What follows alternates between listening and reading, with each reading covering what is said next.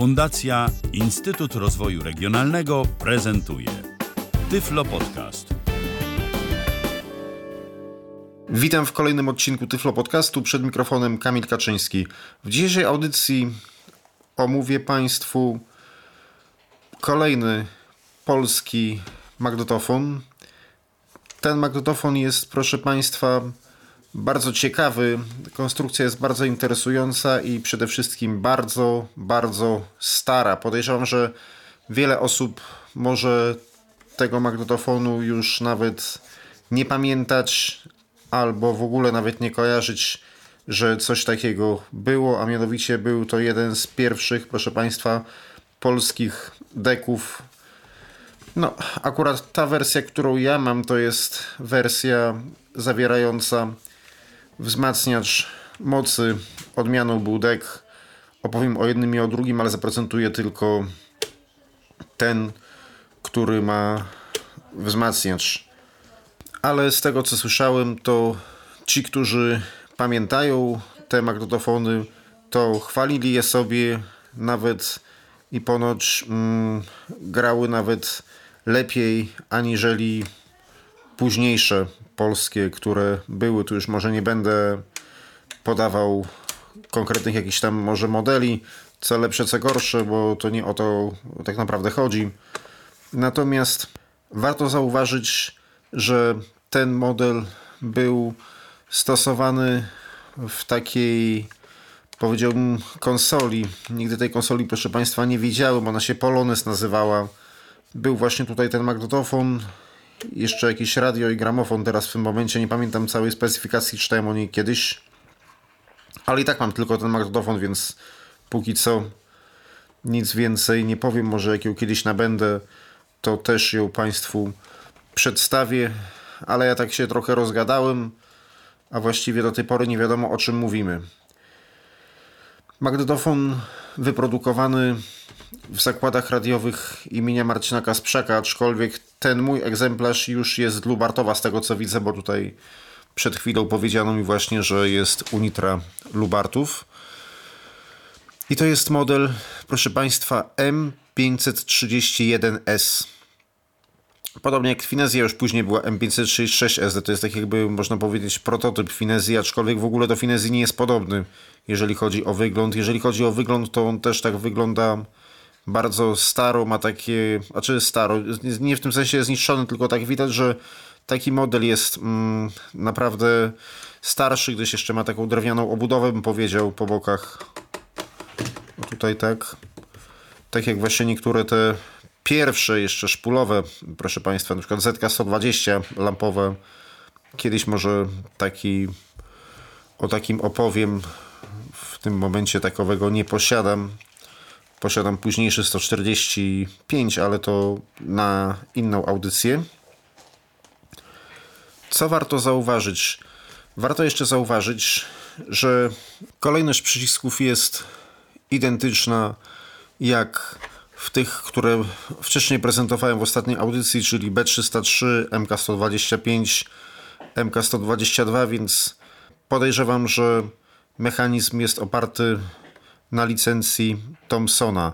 Tutaj nie mam akurat powiedziane, że mm, w, w tych materiałach, których znalazłem na, na, jego temat, nie mam nic o Thomsonie. Czy to była żywcem licencja, czy to była jakaś modyfikacja i wzorował się producent na Thomsonie. Tego nie wiem. Natomiast tutaj przedstawię Państwu kilka informacji.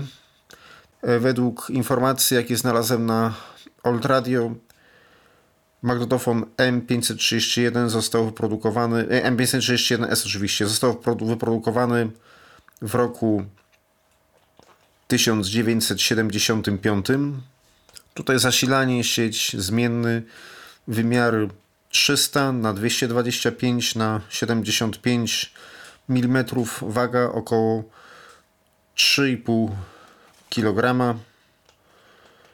Dalej jeszcze takie dane elektroniczne to nieważne. Opis stereofoniczny, magnetofon kasetowy, moc wyjściowa 2 razy 7 W, potencjometry suwakowe, wychyłowe wskaźniki wysterowania, zaprezentowany na jesiennych międzynarodowych targach, targach w Poznaniu w 1975 roku. I tutaj jest porównanie z M532 SD. To za chwilę do tego porównania przejdę. Na razie jeszcze przeczytam Państwu o M532.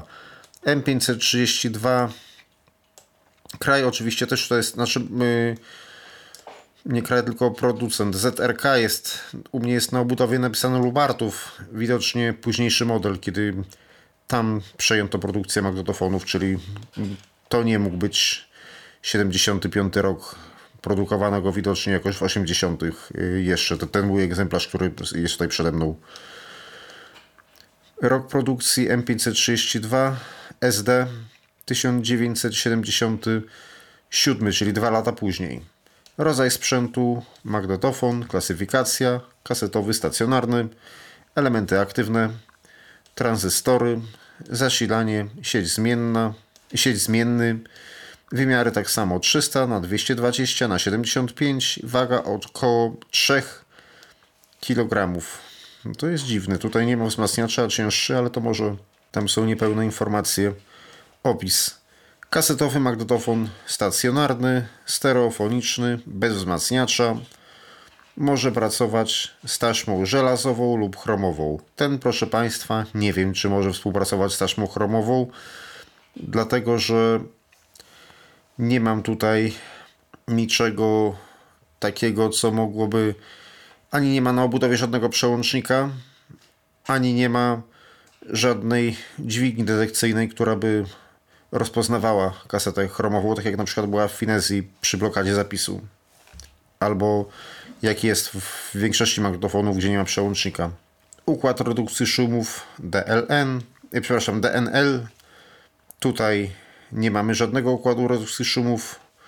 Przy przełącznikach lampki sygnalizujące rodzaj wybranej taśmy i włączoną redukcję szumów. No to tego tutaj, proszę Państwa, nie mamy, tylko w SD. Dwie pary potencjometrów suwakowych, jedna do regulacji poziomu zapisu, druga do, re do regulacji głośności na wyjściu. To tutaj, proszę Państwa, jest trochę inaczej, jak jest za chwilę. Na płycie czołowej, bo cały czas czytamy o M532 SD, a będę omawiał M531. Na płycie czołowej także licznik przesuwu taśmy i magnetoelektryczne wskaźniki poziomu zapisu. Z tyłu gniazda zasilania sieciowego, słuchawkowe, wyjście sygnałowe DIN oraz wejście sygnałowe DIN dla gramofonu pizoelektrycznego oczywiście tylko, radia, innego magnetofonu, no pewnie mikrofonu też. Parametry techniczne. Zasilanie 220V, wymiary 223 na 200 na 75 mm, waga 3 kg, prędkość przesuwu taśmy 4,76 cms, czyli centymetrów na sekundę, pasmo przenoszenia od 40 do 14 tysięcy Hz. Wróćmy więc teraz do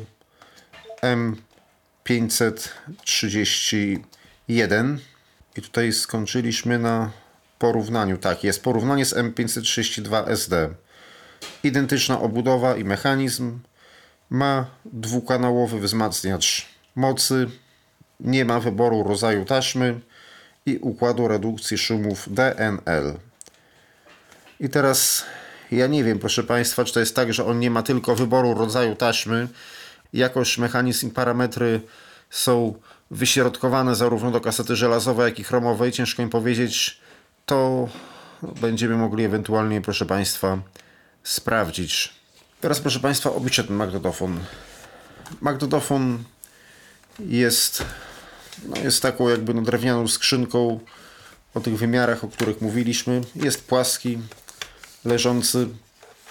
I tak, idziemy proszę Państwa najbliżej nas, od tej idziemy proszę Państwa od tej ściany najbliżej nas. W lewym dolnym rogu mamy dwa potencjometry.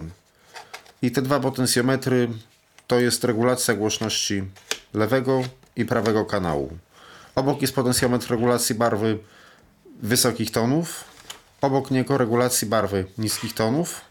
Znowu jest trochę przerwy i jeszcze jeden potencjometr do regulacji głośności nagrywania, do regulacji poziomu zapisu. Czyli poprzednie dwa potencjometry mamy jakby w parach, jeden potencjometr jest osobno. Nad tymi potencjometrami przesuwając się trochę do góry, po lewej stronie mamy dwa wskaźniki wysterowania dla lewego i prawego kanału. Obok jest licznik taśmy. Najpierw jest licznik, a później przycisk, za pośrednictwem którego kasuje się ten licznik. Przesuwając się jeszcze wyżej, tak dokładnie symetrycznie nad tym przyciskiem do kasowania licznika jest przycisk Power. On jest pewnie tutaj sygnowany jako sieć. Jest włączony, więc wyłączę. Włączyłem. Kiedy się przesuniemy jeszcze bardziej w prawo, na tej samej wysokości co licznik i sieć, będzie komora kasety. Komora kasety wyraźnie można wyczuć. Taki prostokąt. Jeszcze fajnie wygląda, bo po środku jest szybka, przez którą widać taśmę. W lewym dolnym rogu tej komory, jak się przesuniemy po linii prostej, znajdziemy przełącznik do otwierania tej komory kasety. Przełącznik należy przesunąć do dołu. Otworzyłem, kaseta jest włożona, kasetę wyjmę, zamknę, otworzę teraz jeszcze raz, proszę Państwa, uwaga. OK. To teraz może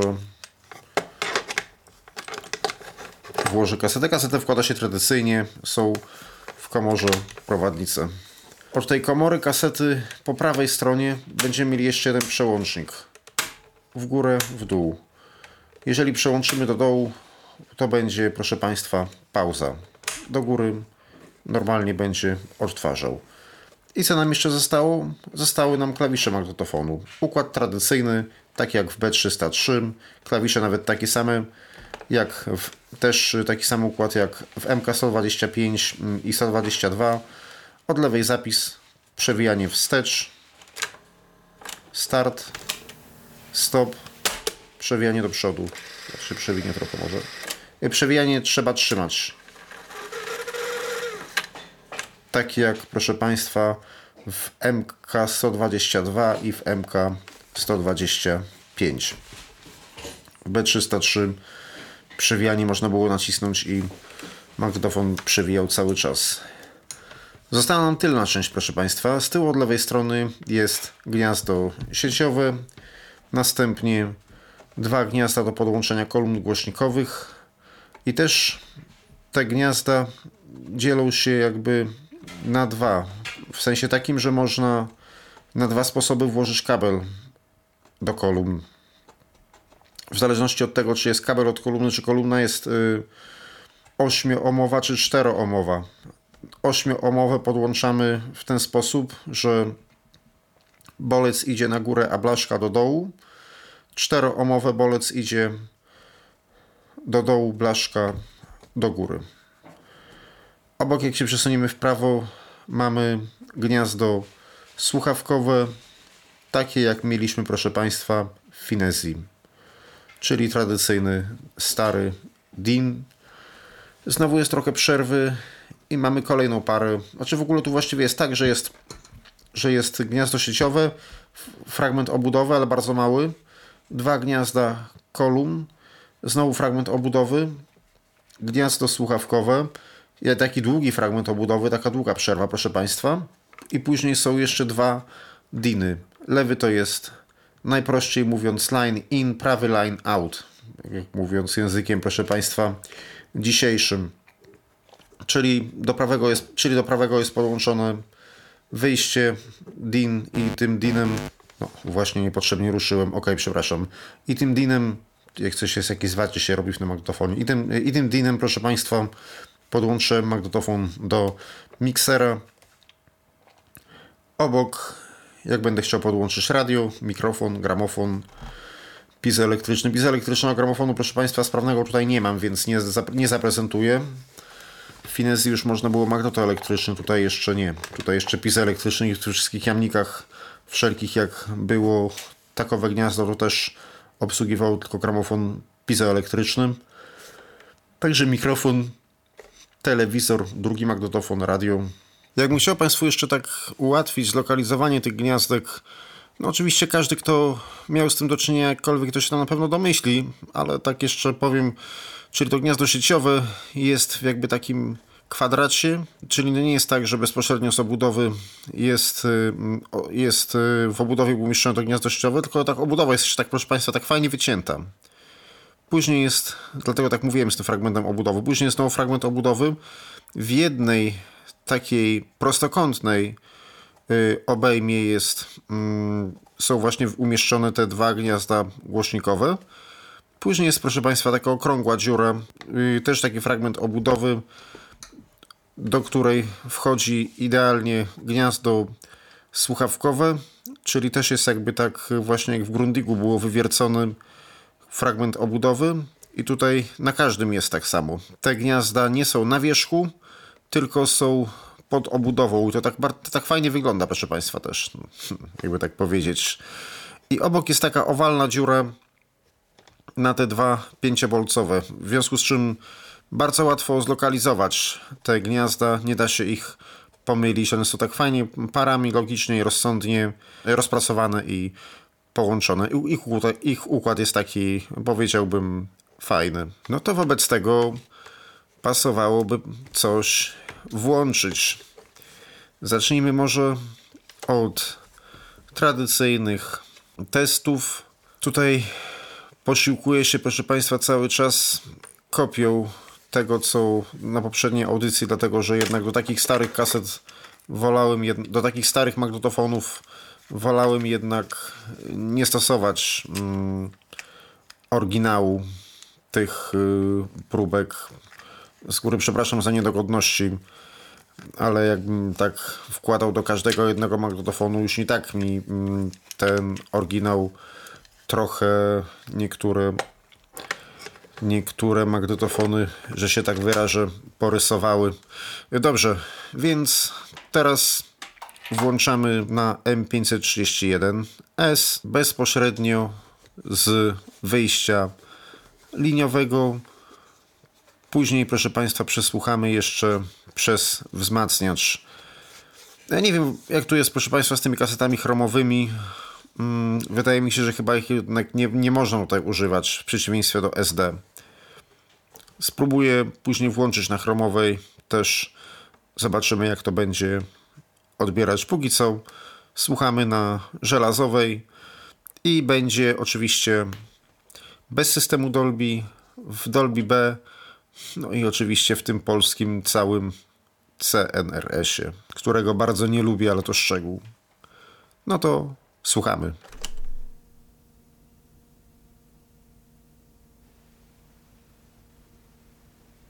Kaseta żelazowa typu 1 w nagraniu bez systemu Dolby.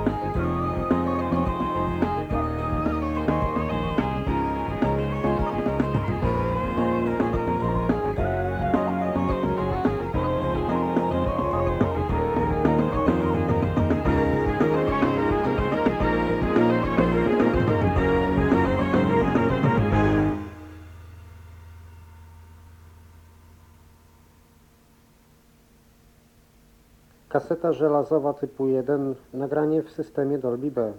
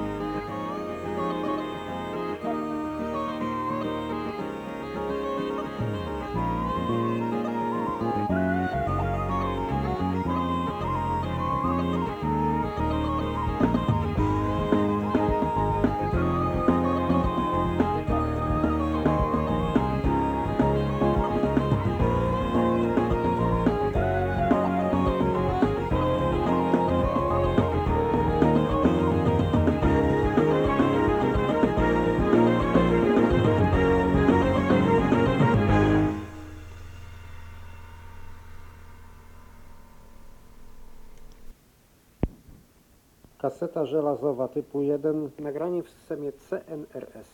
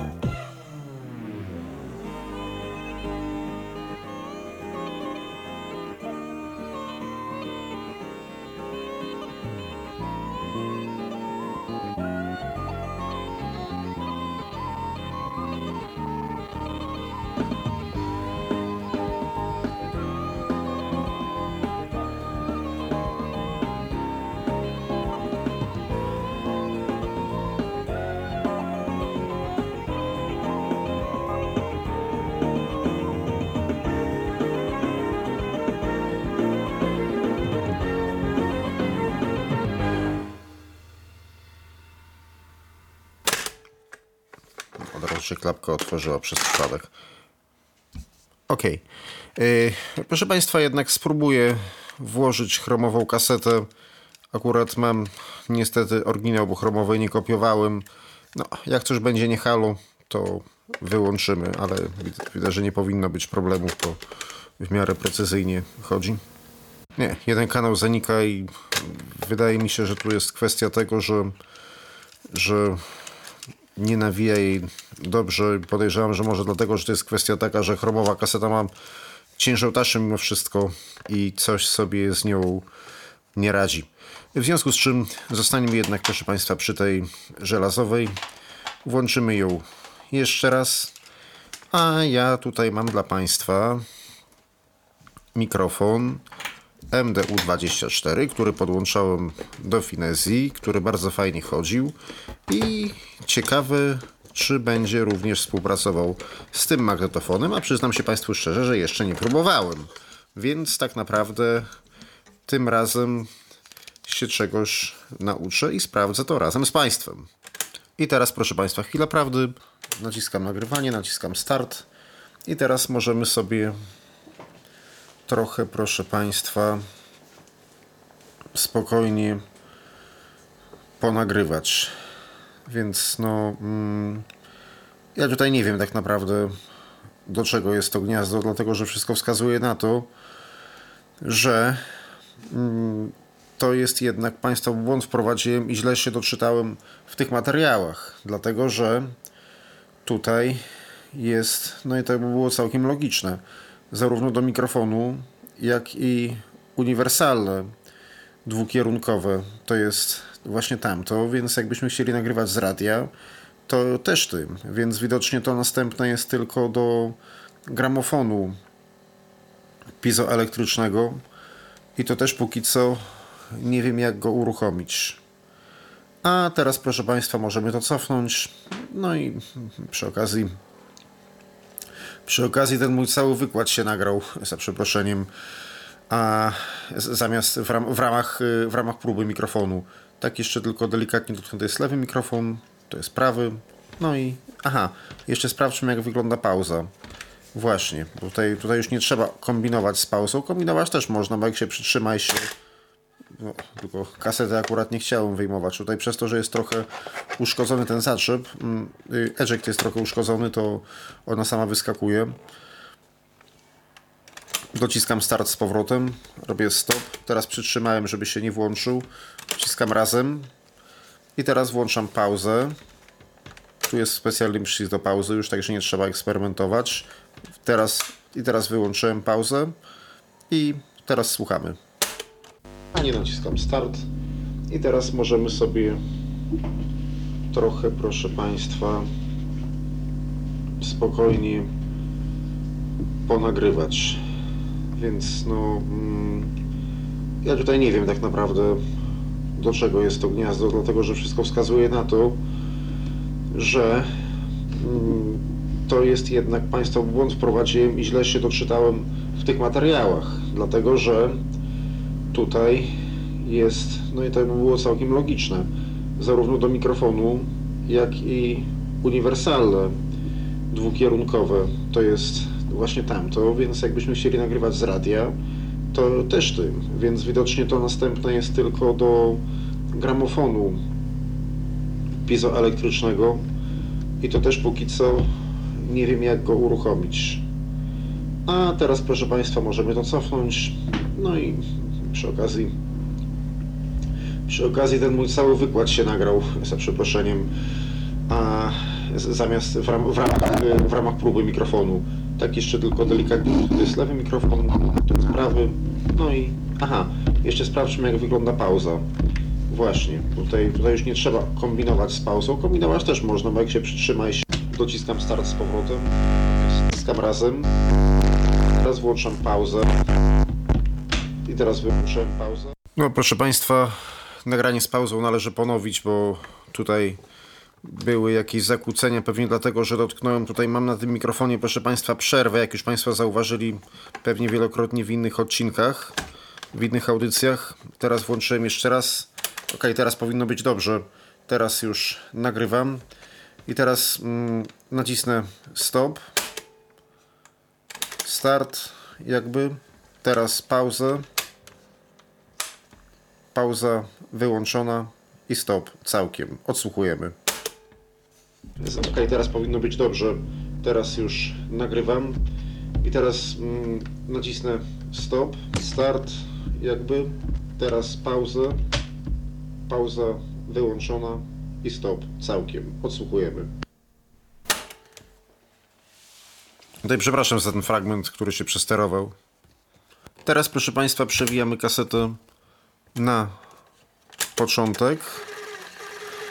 I posłuchamy sobie tych wszystkich tych nagrań poprzez wzmacniacz, jaki jest wbudowany w magnetofonie, czyli po dołączeniu 20W kolumn głośnikowych, no, które były no, do takiego magnetofonu generalnie, czy do takiego, czy, czy do Finezji, czy do szpulowej Arii, czy do Opusa generalnie wystarczą. No, trochę przy przewijaniu, trochę warczy, ale już niech warczy.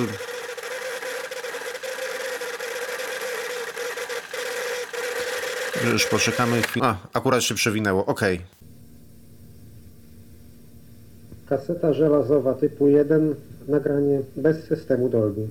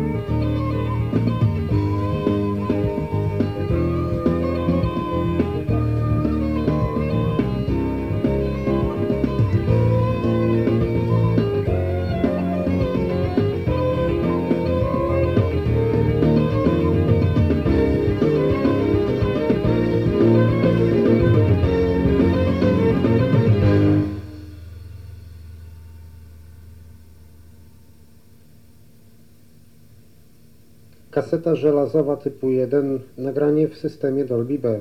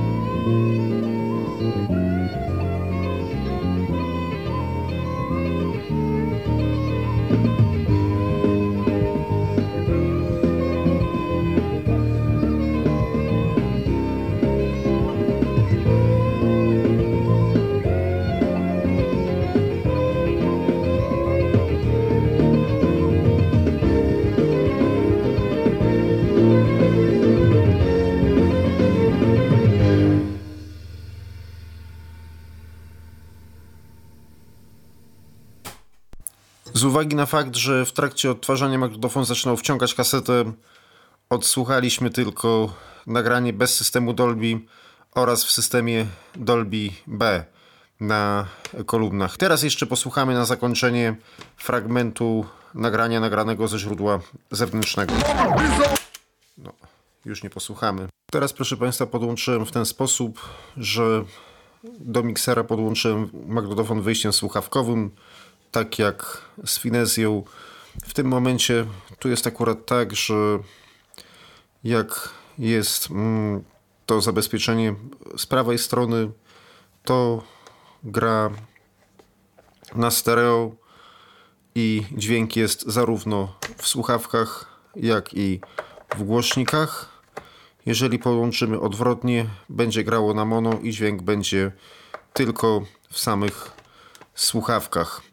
I teraz włączę nagrywanie, ale tylko zapis, więc jak włączę magnetofon, to dźwięk będzie zarówno w głośnikach, jak i w słuchawkach ten, który będzie odbierał z Radmora.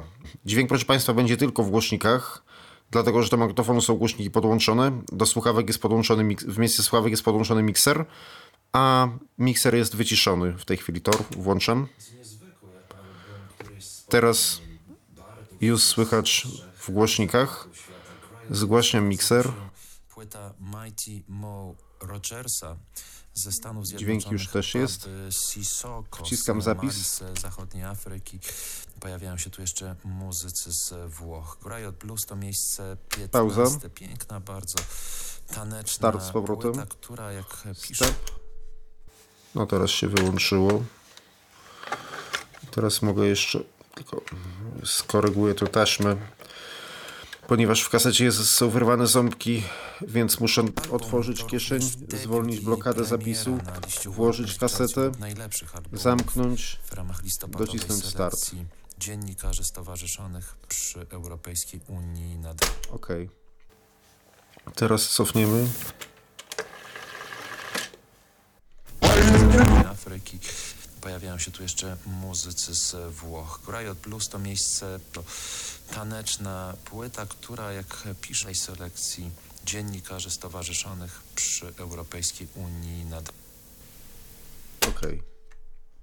Jeżeli zmienimy, proszę Państwa, pozycję słuchawek, dźwięk w słuchawkach zaniknie, spróbuję cofnąć. Znaczy nie w słuchawkach, tylko w głośnikach.